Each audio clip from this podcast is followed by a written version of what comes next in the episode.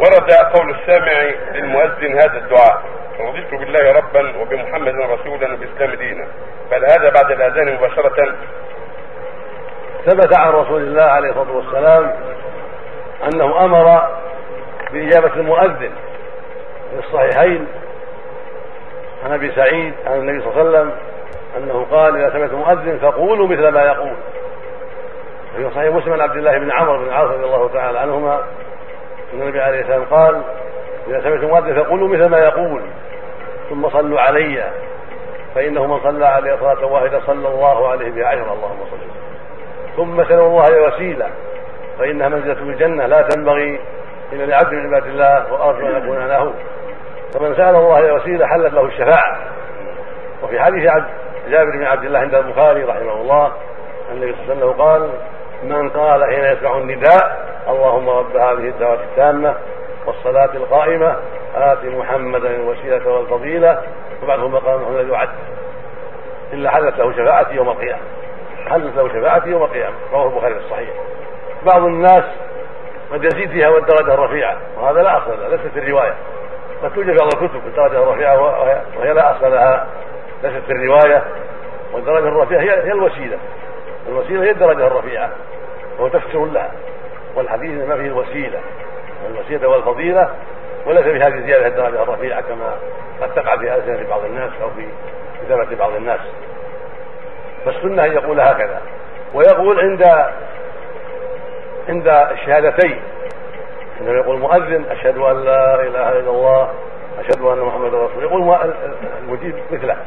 أشهد أن لا إله إلا الله أشهد أن محمدا رسول الله. أو يقول أشهد أن لا إله وحده لا شريك له. وأشهد أن محمد عبده ورسوله. ويقول عند هذا رضيت بالله ربا وبالإسلام دينا وبمحمد رسولا هكذا جاء عنه عليه الصلاة والسلام. عند الشهادة روى مسلم في الصحيح.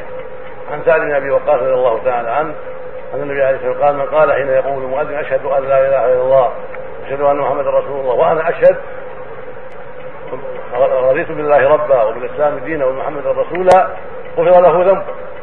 وفي لفظ قال عندما يقول عندما يسمع الشهادة أشهد أن لا إله إلا الله وحده لا شريك له وأشهد أن محمدا رسوله يقول عند ذلك رضيت بالله ربا وبالإسلام دينا وبمحمد رسولا غفرت له ذنوبه أو قال غفر له ذنبه. هذا يدل على أنه يستحب عند الشهادتين أن يقول هذا الكلام. يقول رضيت بالله ربا وبالإسلام دينا وبمحمد رسولا عند الشهادتين.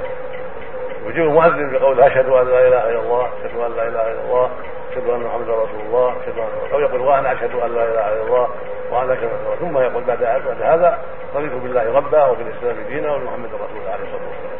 وعند الحيالتين يقول لا حول ولا قوة إلا بالله لا حول ولا قوة إلا بالله لا حول ولا قوة إلا بالله لا حول ولا قوة إلا عند كل واحد. هذا هو المشروع.